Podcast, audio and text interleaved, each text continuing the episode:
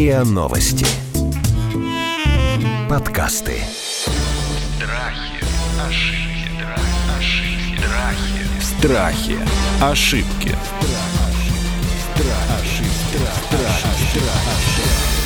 Здравствуйте, это подкаст «Страхи и ошибки». Меня зовут Наталья Лосева. В этом сезоне мы говорим о страхах, о заблуждениях, об ошибках, вообще как жить, особенно сейчас. И сегодня мы говорим о самом, наверное, актуальном. Мы говорим сегодня о панике. Как не поддаться панике, как жить в этих условиях нагнетающейся паники, как правильно реагировать, что вообще в этом может быть хорошего и что плохого. Мы это обсуждаем очень интересным составом. С Леной Казенной, клиническим психологом, специалистом в области психологии и психотерапии травмы. Мы все сейчас травмированы. И старшим преподавателем кафедры психологической антропологии МПГУ. И доктором исторических наук и экономистом одновременно, практикующим Кириллом Киселевым. Здрасте, коллеги. Добрый день. Вот я хочу сейчас, знаете, услышать ваше определение с ваших двух разных кафедр. Что такое паника вообще? Вот как реакция общества? Что это за феномен такой? Как вы это видите? Давайте, Вилен. Сейчас мы говорим о панике как о социальном феномене в рамках социальной психологии. И это массовое такое явление. И когда мы касаемся темы паники, мы всегда касаемся темы толпы. То есть это должно Даже быть... если толпа не физическая, правда? Мгм. Даже это же может быть и в интернете паника, например. Но это очень важный момент. Исследовать в интернете панику не так просто. Если вы вобьете в поисковик, посмотрите исследования статей «Паника» и интернет, вы мало что найдете. Потому что это все-таки немного другой феномен. Если мы говорим о панике, то мы всегда имеем в виду, что это явление сбора большого количества людей, которые имеют свои особенности этой большой группы. Это высокий уровень заразительности, это высокий уровень эмоциональных аффектов и самих эмоций. Это сложность принимать свое одно решение, то есть мы быстро реагируем в условиях того, что мы видим, как другой реагирует, и заражаемся. То есть это феномен в большей степени нашего физического присутствия. Но это, кстати, не согласна с вами. Давайте вы договорите, Мгм. потом я среагирую. Мгм, В чем вы мгм. не согласны? Вот. А если мы говорим про панику уже в таком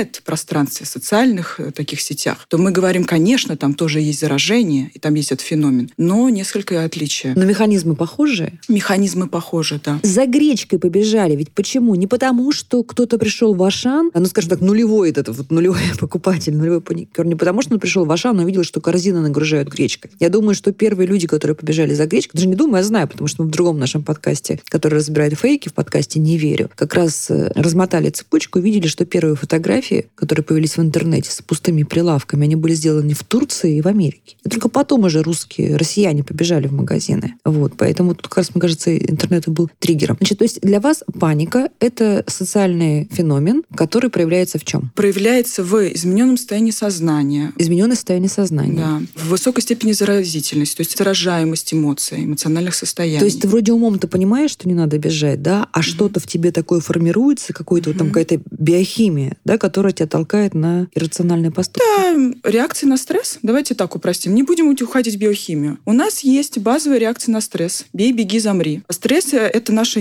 неспецифическая реакция на любой предъявляемый требование внешней среды. Неспецифический ответ. То есть он может быть на любое предъявление одинаков. Например, если сейчас тут забежит собака начнет лаять, мы с вами не специфично на это отреагируем. Либо испугаемся, и нам захочется убежать, тогда реакция будет «беги». А мы Либо можем накинемся на нее. Скорее, здесь будет меньше вероятности, но если, например, один из сотрудников ниже вас по статусу забежит, может быть, бей будет реакция, и вы разозлитесь. Вот. Либо мы можем замереть. Это реакция такая уже парасимпатического отдела, до этого было симпатического отдела нервной системы. То есть это такая реакция замедления. Что делать? Вот. И, конечно... Не э, зная, что делать, не делай ничего, да, тоже есть ну, такая это, народная ну мудрость. Да, знаете, это наша базовая комплектация, так скажу. Эволюционная это у нас есть для того, чтобы мы выжили. Все, у кого это не было, можем постить их памятью, они не выжили. Это эволюционно выживаемая Вот сейчас реакция. мы об этом с вами Мгм. поговорим подробнее. Мгм. Кирилл, с точки зрения истории, вот посмотрите, если глобально на то, что происходило с человечеством, что такое паника? В чем она, в чем феномен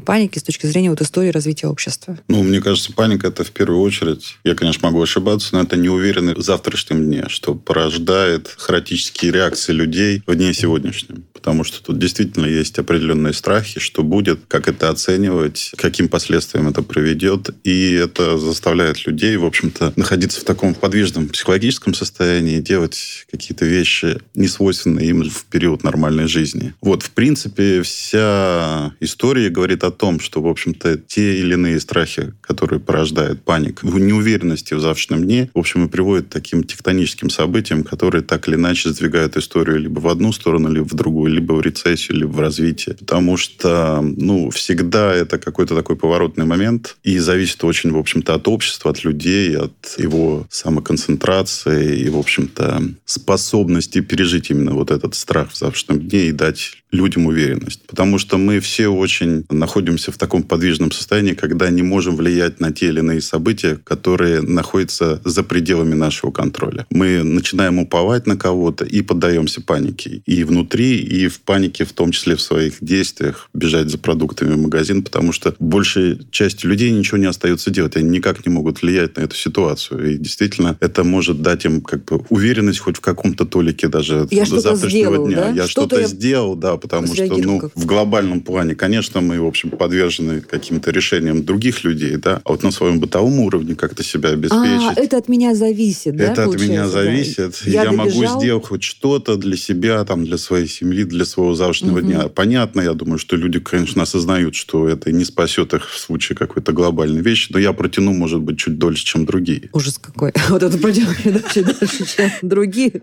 С туалетной бумагой и гречкой. Почему туалетная бумага и гречка, как вы думаете? Вот вопрос, который, наверное, самый частый за последние дни. Почему гречка и туалетная бумага? Какие у вас версии? У меня тоже есть своя версия. Но скажите свою. Ну, конечно, это эффект заражения. И плюсом еще, давайте так, если вот заговорила я про стресс, то сейчас мы имеем ситуацию, где есть информационный стресс. Информационный стресс — это когда противоречивая информация, и ее слишком много. И там мы видим информацию про эту Огромное гречку. количество фейков, да, кстати, да. И, да, и не просто фейков. Люди пугаются, они быстро что-то пишут, отправляют сообщения в мессенджерах, это все распространяется. И, соответственно, из-за этой информации возникает такая идея, такая мысль, что если об этом говорят, значит, надо... Значит, быстро- надо брать гречку. Да, это не о том, что надо э, есть время обдумать. Это о том, что сейчас срочно нужно делать то, что показывают другие. Вот и есть эффект заражения. И очень хороший сейчас сказали, Кирилл сказал э, комментарий про фактор экстремальности, на самом деле. Это фактор неопределенности, фактор быстроты. Очень быстро развиваются события. И в этих ситуациях время очень дорого. Поэтому если шлют сообщения, показывают, что нужно срочно покупать гречку, у меня нет времени думать об этом или туалетную бумагу. Я потом подумаю, если другие делают, значит, так нужно. Вот интересно, что при этом вышло уже несколько сюжетов, которые прямо с анатомической подробностью показывают заполненные склады. Причем не только там какие-то государственные склады, ладно, показывают заполненные склады коммерческих крупных торговых сетей, которые говорят, слушайте, единственная у нас проблема в том, что мы логистически даже не успеваем подвозить продукты, у нас их очень много, не берите, они потом у вас все испортятся. Да, и туалетной бумагой вы напасетесь на 4 года вперед. И вот это человек в панике почему-то не слышит эту информацию,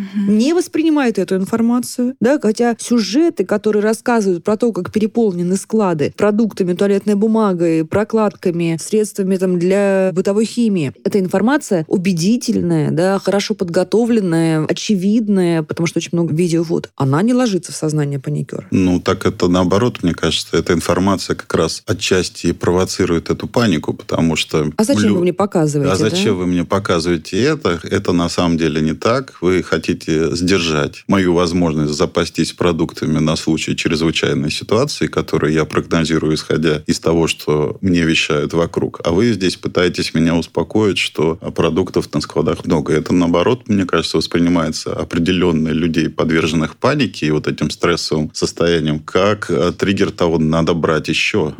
Значит, врут. Так почему все-таки гречка и туалетная бумага? В чем в этот феномен у нас гречки и туалетной бумаги? Ну, мне сложно сказать насчет этого. Какие Мы обсуждали этот вопрос, да, ты говорил о, о чувстве безопасности людей в каким-то, что это как-то заложено в каком-то культурном коде, связанном там, с Потому что был дефицитом. дефицит туалетной бумаги да, и но гречки. туалетную бумагу разбирают, условно говоря, и в Соединенных Штатах, Да. наверное, гораздо больше даже, да, чем... Где газетки раньше да, пользоваться. газетками, в общем, да. И на самом деле очень странно, в общем, разбирать туалетную бумагу. Такое впечатление, что все собираются передвигаться на машинах в эпоху кризиса, а не сидеть дома. Воду Здесь вроде вода, нет, да. воду вроде не отключают, поэтому как-то какая-то такая вещь, видимо, может быть, вот этот процесс доставки продуктов из магазина до дома пугает лих, и поэтому они запасаются туалетной бумагой в этот период, вот как-то. Но Ну, я говорила тебе свою версию, да. да. что туалетная бумага, это, мне так кажется, моя такая гипотеза, что это возможность э, довольно недорого, но очень наглядно, потому что это она же большая, да, у тебя же ты даже там риса, там макарон столько не наберешь, да, на там, тысячу рублей. А вот туалетной бумаги на тысячу рублей сколько это получается? Там пять больших упаковок, например, да, которые ты поставишь в кладовой. И ты видишь, у тебя половина кладовой у тебя чем-то полезным заполнена. И это дает какую-то, Ну, вот, может мне быть. кажется, о- точку опоры. Уж пусть доллар там растет, но у меня есть туалетной бумаги половина кладовой. А с точки зрения гречки, это, мне кажется, это наш какой-то национальный мем такой. Потому что Национальный вот- мем, да. Да, потому что вот гречка, на самом деле, ее скупают, и очень сложно поверить, что такое количество людей именно любит гречку. Вот как я тут недавно писал в Фейсбуке, очень странно. Все с гречку скупают, но не видно счастливых людей, поедающих гречку. Вот я съел, там рассыпчатая кашка, а вы все голодаете, едите свои устрицы, там что-то такое. Ну, поэтому Не, на самом деле я видела уже много постов, где рассказывают разные способы приготовления ну, гречки. способы Очень пригот- аппетитные, Нет, кстати. способы приготовления гречки рассказывают, есть множество рецептов, но вот счастливых людей, которые сидят в обнимку с вкусной кашей, вот в постах как-то нету, да. Безусловно, гречка вкусный продукт, его можно приготовить, но в любом случае, может быть, это такая, знаешь, национальная такая вещь, вот с гречкой мне спокойнее, да. Знаете, вы что сейчас делаете? Вы пытаетесь рационализировать это поведение. Нет. Нет, бесполезно, да? То есть А- наши попытки с Кириллом... э, Нет, они, конечно, иррациональны, да, Да. это бесспорно. Эти действия иррациональны, и там нет логики. Мы можем поразмышлять, но эффект заражения. Пошел информационный поток про гречку, про бумагу туалетную. Не думая, быстрее берут, а там уже будем разбираться. Здесь скорее важно анализировать форму поведения, а не э, то, что... Ну, но- давайте к ним вернемся, Да, к формам поведения. Страхи, ошибки, Страхи. Ошибки.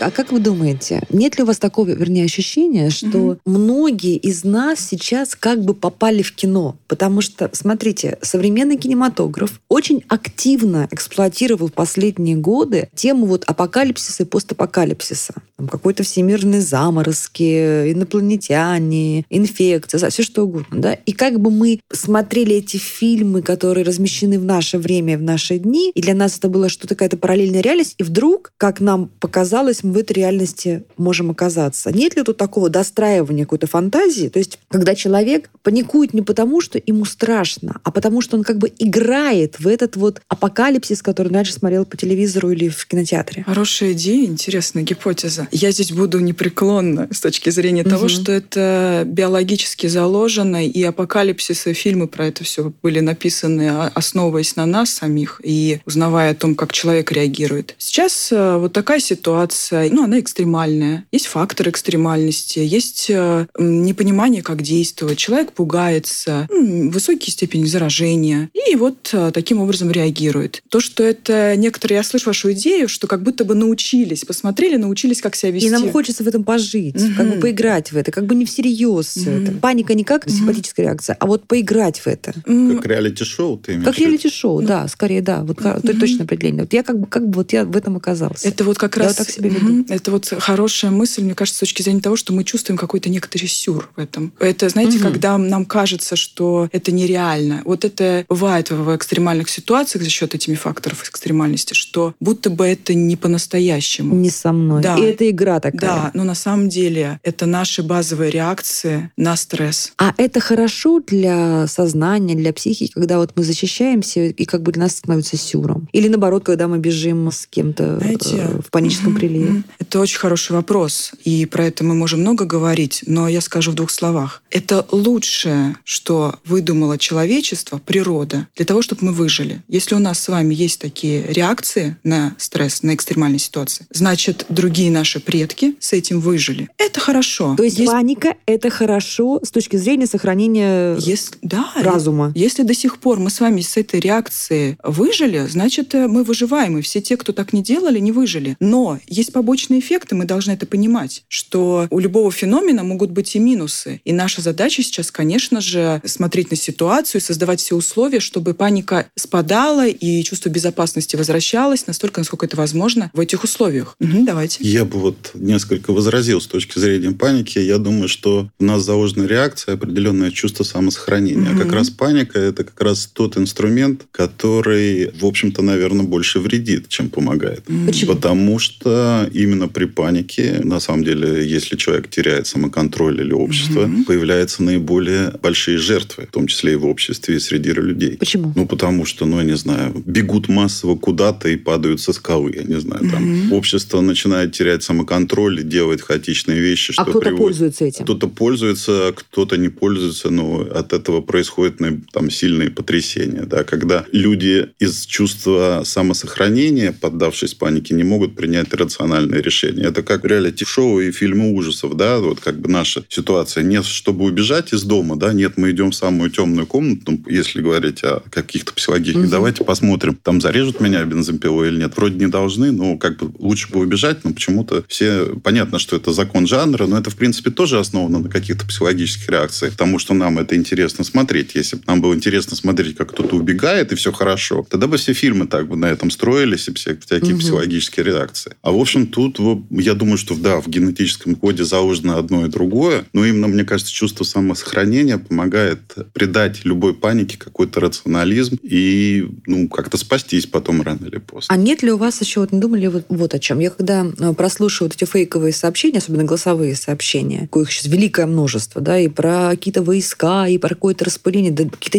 анекдотичные совершенно сюжеты, да, пробрасываются, активно распространяются. Я думаю о том, что есть люди, которые испытывают особое удовольствие в том, что они генерируют и вбрасывают фейки. Не потому, что у них есть какая-то рациональная задача или там какая-то материальная выгода, условно говоря. Вот у меня такое ощущение, что это просто, ну, не знаю, какое-то упоение властью, что ли. Вот как вы ну, размышляли вы на эту тему? Вот это такая история, мне кажется, это как это садист и мазохист, да? Два человека находят друг друга и живут в гармонии. Кто это делает? Ну, кто-то же это потребляет и наслаждается вот этим чувством страха, чувством неуверенности. То есть для этого есть своя аудитория достаточно большая. И вопрос такой, что, в общем-то, мне кажется, это такая история, в общем, именно про это. Потому что кто-то это делает как раз из, из желания кого-то помучить. А... Или увидеть, как классно или... я придумал, как увидеть, это разошлось. Как я классно да. я придумаю, как люди, в общем-то, реагируют на это. Есть люди, которые относятся к этому критически, с каким-то вопросом там анализа этой ситуации, а есть кто верит прямо всем сердцем, распространяет и,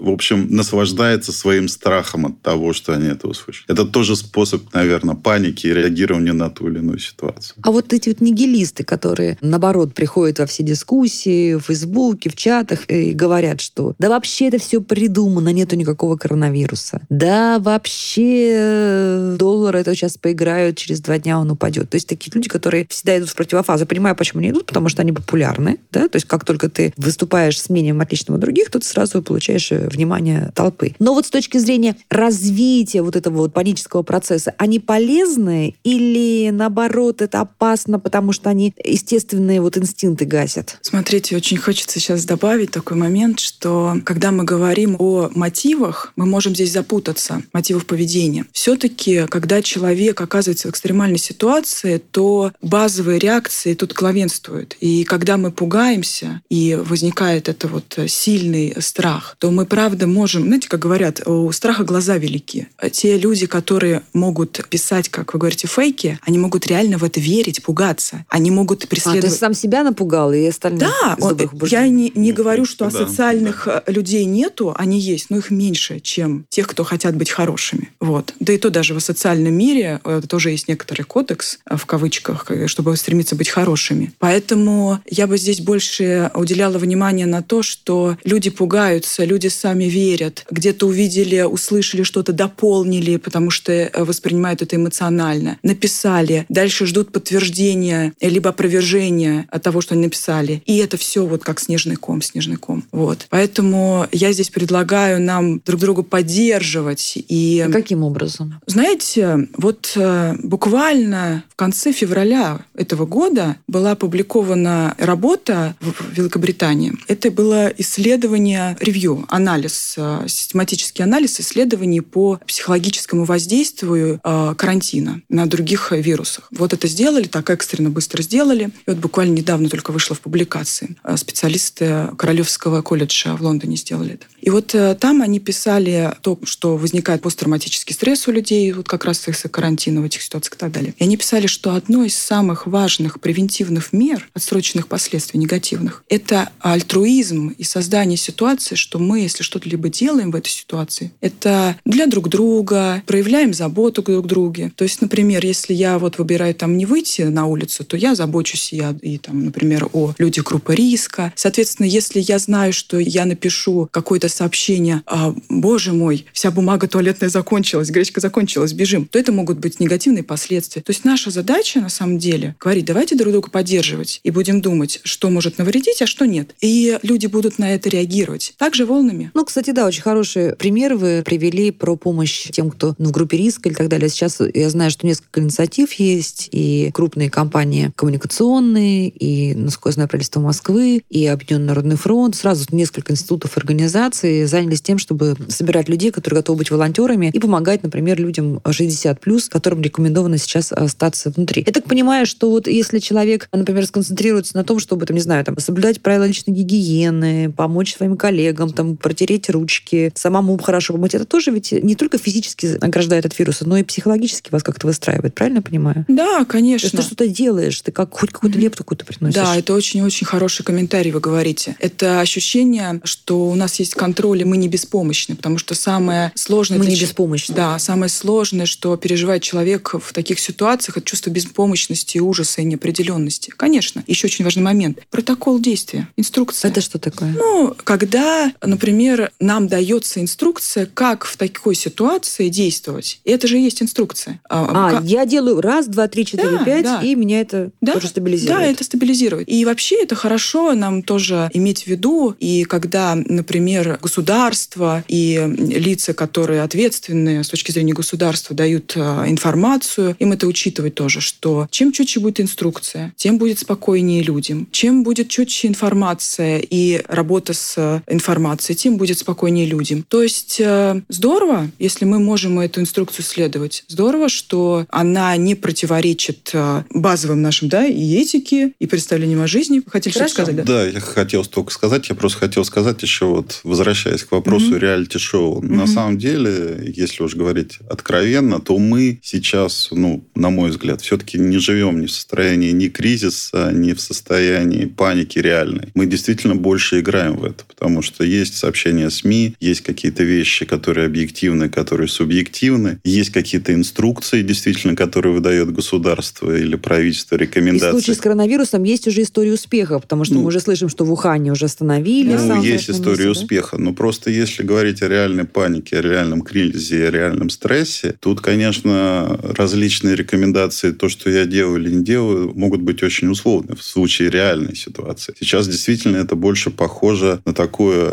реалити-шоу, не знаю, репетицию, не знаю, возможно, сценарий, но ничего страшного, если уж говорить откровенно, не произошло пока. Да, то есть есть заболевшие, есть, в общем-то, понимание, как их лечить, есть непонятная динамика распространения вируса, есть, возможно, преувеличенная история его распространения, возможно, в общем, реальная, но мы ничего не знаем. И, в общем-то, сейчас, в том числе и люди, выполняют эти инструкции, потому что они базово чувствуют себя более-менее в безопасности. А если начнется что-то, вот как будут выполняться эти инструкции, возможно, это будет как вот в фильме «Джокер», вот условно говоря. Ну, мы надеемся, такого что плана. Мы надеемся, что, что такого не будет, будет. да. Но надо принимать это во внимание, что сейчас мы, в общем, находимся вот реально в такой вот иллюзорной истории паники и кризиса, по крайней мере, пока. И слава богу, да, пусть это все останется на таком уровне и сойдет на нет. Страхи, ошибки. Страхи. Ошибки. Вот смотри, история с коронавирусом, на мой взгляд, более или менее понятная, потому что мы видим уже действительно вот китайскую модель, китайскую историю успеха. Мы видим довольно много превентивных мер, которые в нашей стране делаются. Кстати, с удивлением узнала, что динамика э, тестирования у нас выше, чем в США, в нашей стране. Я знаю, что как готовится э, система здравоохранения в Москве в мегаполисах. То есть здесь вот в этом смысле спокойно. Ну, вот, Кирилл, к тебе вопрос. Очень многие люди сейчас вступают как в другую волну паники, связанную с экономической экономическими потрясениями, с падением рубля, с падением цен на нефть. Здесь, конечно, срабатывает, видимо, какой-то опыт наш, да, потому что мы проходили вот эти кризисы уже не раз и не два. Вот как правильно себя вести человеку, особенно если у тебя там маленький бизнес, да, или там ты работаешь в туристической компании, то есть где-то где-то потерял работу, упали доходы, к тебе перестали ходить клиенты, у тебя маленький ресторан, не знаю, кредит в долларах, если там еще у кого-то он есть, что-то еще, что тебя ввергает вот в это, в бездну неизвестности. Ну, тут вопросы, в общем-то, действительно очень индивидуальные. Нет двух одинаковых бизнесов и двух одинаковых, наверное, условий ведения этого бизнеса, даже если он похож. Ну, условно говоря, даже два ресторана разных имеют двух разных владельцев, и у каждого разная, условно говоря, подушка безопасности и возможность как-то противостоять. Ну, тут, как всегда, это новые формы, но если говорить вот именно о экономических вещах, которые в связи со страхом там, потери здоровья и близких уходят сейчас несколько на второй этап, они гораздо, мне, на мой взгляд, более глобальные и опасные. Если мы действительно мир скатится в какую-то определенную рецессию, да, мы видим, что, по крайней мере, на текущий момент это происходит, то, конечно, не хотелось бы столкнуться условно со второй Великой депрессией, которая кончилась, ну, так или иначе, большой войной в XIX веке. Это, конечно, ну, так или иначе ужасный сценарий, но то, что происходит сейчас на мировых рынках, дай бог, что это было такое потрясение, скажем так, временное и носило такой краткосрочный характер. Тенденции, скажем так, по крайней мере, то, что мы смотрим и видим на протяжении двух недель, не внушает оптимизма. Тут, в принципе, разные возможны сценарии. Возможен сценарий, что это будет усугубляться с точки зрения как бы передела рынка, сфер влияния, передела формата политических государств, национальных государств. Если мы смотрим на ситуацию Евросоюза, столкнувшись, в общем-то, с небольшой эпидемией, скажем так, на своей территории с точки зрения здоровья своего населения, они в течение двух недель превратились в национальное государство, и европейская солидарность, в общем-то, где-то растворилась. А грозные чиновники из Брюсселя, которые говорили, сколько яиц производить, молока и масла, как-то не могут дать указания немецкому здравоохранению помочь соседней Италии перевести людей через перевал и разместить их в клиниках. Что-то не работает. Как правильно сохранять э, трезвость рассудка и сознания в условиях вот экономических потрясений, экономической Ну, это как, в общем, при любой панике. Кроме покупки при любой, туалетной бумаги. При любой панике, в общем, надо оценивать. Ну, тут зависит от того, если, ну, с точки зрения валюты, это, в общем, там понятная история. Если все обязательства в рублях и жизнь в рублях, то, наверное, не стоит скупать доллары на таком высоком рынке, потому что вряд ли это принесет серьезные экономические выгоды в будущем даже. Да? Ну, по крайней мере, в условиях такой Мне кажется, серьезной знаешь, паники. Здесь две Ну, разные мне, паники. мне сложно сказать в этой ситуации, потому что это очень индивидуально. Да? То есть у каждого, ну, условно говоря, домохозяйства или бизнеса свой доход, своя структура расходов и всего остального. Конечно, ну, стараться как-то трезво оценивать все, что происходит. И, в общем, надо понимать, что не все события, которые происходят на глобальных финансовых рынках, так или иначе, вот прямо завтра напрямую скажется на твоей жизни. Это, в общем, несколько тоже условия той паники, той неопределенности, которая влияет на человека. И он начинает делать какие-то хаотичные вещи. Но, естественно, исходя из структуры бизнеса, структуры потребления, это, в общем, достаточно неопределенная ситуация сейчас. Потому что то, что мы видим сейчас, это то, что потребительский рынок так или иначе будет сжиматься, если его не будут стимулировать. А это означает, в общем-то, проблемы для различных отраслей, для торговли, в общем, для практически любого экономического развития. Мне кажется, здесь будут две такие разные паники, да, то есть одна история людей, которым нечего терять, да, и которые просто боятся, что им будет не на что купить там хлеб или лекарства и так далее. И здесь я думаю, что ну, все-таки должны включиться какие-то механизмы государственные, социальные поддержки ну, незащищенных слоев населения. Я наблюдала другую реакцию интересную. Вот таких 28-30-летних людей, которые говорят, я не хочу этого, я не хочу, я, мы только начали жить, да, говорят 28-30-летние люди, да, там, ну, путешествовать за границу, покупать себе какие-то вещи. Вот, вот это очень интересный феномен, да. Вот эта реакция немножко такая, она мне показалась немножко детско инфантильной, я уже встречаю ее довольно массово. Вот молодых людей, которые говорят, я не хочу, чтобы ухудшалось вот мой комфорт и благополучие. Ну, это нормальная реакция, потому что ты привыкаешь к определенному уровню жизни, определенному уровню потребления, и, конечно, от него отказываться это тяжело и физически, и психологически. Это история именно о завтрашнем дне, что ты сможешь увидеть, не знаю, купить. Это, в общем, определенным образом. И у нас такая, наверное, была реакция в какой-то период, да, ну, там, я имею в виду, там... У нас, мы где- говорим, 40 плюс, да, нас тертых 40 калачей. Да, 40 плюс. Потому что тоже, в общем, у нас в том или ином виде она проявлялась. Просто сейчас там действительно, там, не знаю, любое там молодое поколение там сложно чем-то удивить. И отсутствие каких-то вещей для них воспринимается, наверное, с гораздо большей паникой, чем для нас, да, то там, не знаю, отсутствие гречки, может, люди, опять возвращаясь, никогда ее не покупали, но когда они видят пустые полки в магазинах, они шизеют больше, чем мы с тобой, там, в два раза. Ну, ну, мы думаем, ну, завтра привезут. Ну, не будет, да и... Но зато у их вызывает раздражение сама мысль о том, что они не могут на следующие там каникулы свои или в следующий отпуск короткий полететь, не знаю, в Голландию или... Ну, меня э, тоже, на- например, вызывает это раздражение. Ну, Ну, то есть- это нормальная реакция. То есть, Лен, вот правильно людям давать возможность вот раздражаться. Не нужно им говорить, слушай, да в конце концов, вот мы там э, в 98-м году, да, из гуманитарной помощи брали тушенку американскую и, И макароны, да. серые макароны мешали и были счастливы. Нужно вот так вот к тем, к молодым еще небитым обращаться или не стоит А, все-таки? Да, конечно, это Уважать их страх.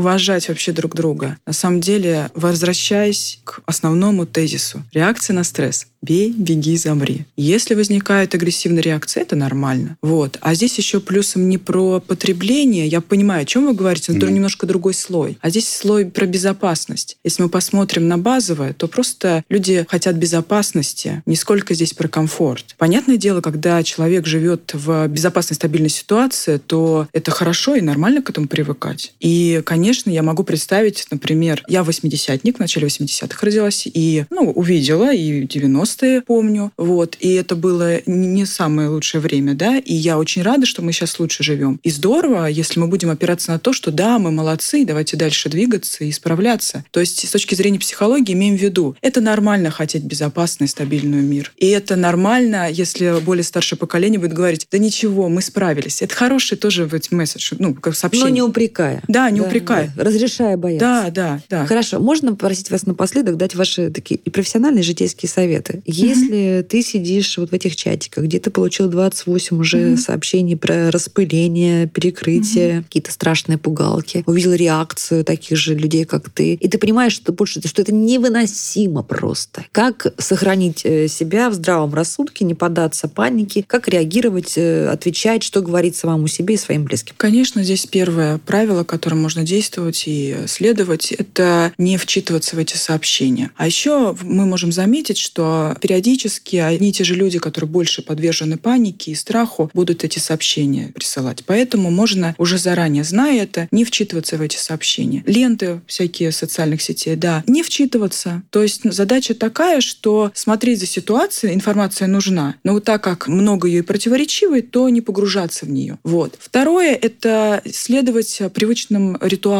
продолжать жить. Есть такое выражение, наверняка вы знаете, война войной, обед по расписанию. Да, А, да. продолжайте жить, продолжать. Гречки много теперь? Да, тем более. Гречки теперь можно. Скоро появится творчество из гречки, я уверена. Вот. И шутить. Вы заметили, сколько шуток? Хороший ресурс, хороший способ совладания стрессом. Мне так нравятся эти мемы, мне так нравится, как люди шутят. Я думаю, что это В неплохой общем, и это пройдет. знаете, да, мы вообще с вами кризисно развиваемся. Давайте на позитивной ноте завершим. А наше развитие кризисное. Возрастные кризисы, экзистенциальные кризисы. Мы по-другому не развиваемся. Абсолютно согласна с Да, вами. поэтому переживем, справимся, друг друга поддерживая и опираясь на опыт старших и имея уже другой опыт и молодых, давайте двигаться вместе. Альтруизм. Здорово, Кирилл. Ну, я, в общем-то, соглашусь. И действительно надо, в общем, смотреть на то, что какова твоя реальная жизнь в этом информационном потоке. Она может быть гораздо лучше, чем то, о чем пишут в чатиках. И она, скорее всего, гораздо лучше. И надо опираться именно на себя, на свое окружение, своих друзей, там, не знаю, родных и близких, потому что это очень сильно разнится от того, даже, что мы видим в информационном пространстве. Включать критическое мышление и действительно чувство юмора помогает пережить любые невзгоды, потому что так или иначе мы живы и будем жить. Хорошо или плохо, в том числе это зависит от нашего отношения к жизни. Ну и рефлексировать, да, и даже Да. если мы чего-то испугались, сказать себе, это нормально, это моя нормальная реакция, я сейчас прохожу кризис, этот кризис, как отделившаяся ступень, даст мне новое ускорение, терпение, Да, и все это не страшно, это не стыдно, хорошо. это нормально. Да, супер. Вот. Это не стыдно. Очень важно, потому что стигма развивается в этих моментах. А, ты боишься, да. Это не стыдно. Бояться И когда мы говорим, что бояться не стыдно, мы меньше подвержены Да. Да, панике. верно. Друзья, мы поговорили, мы разобрали э, животрепещущую тему, мы говорили о том, как не поддаться панике, как жить в ситуации, когда паника нагнетается, и выяснили, что вполне себе можно нормально жить, и даже с пользой. Мы говорили об этом с Еленой Казенной, клиническим психологом, старшим преподавателем кафедры психологической антропологии МПГУ и доктором исторических наук, экономистом Кириллом Киселевым. Это был подкаст «Страхи и ошибки». Страхи,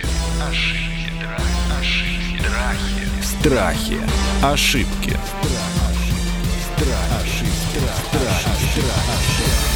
Слушайте эпизоды подкаста на сайте ria.ru в приложениях Apple Podcasts, CastBox или SoundStream. Комментируйте и делитесь с друзьями.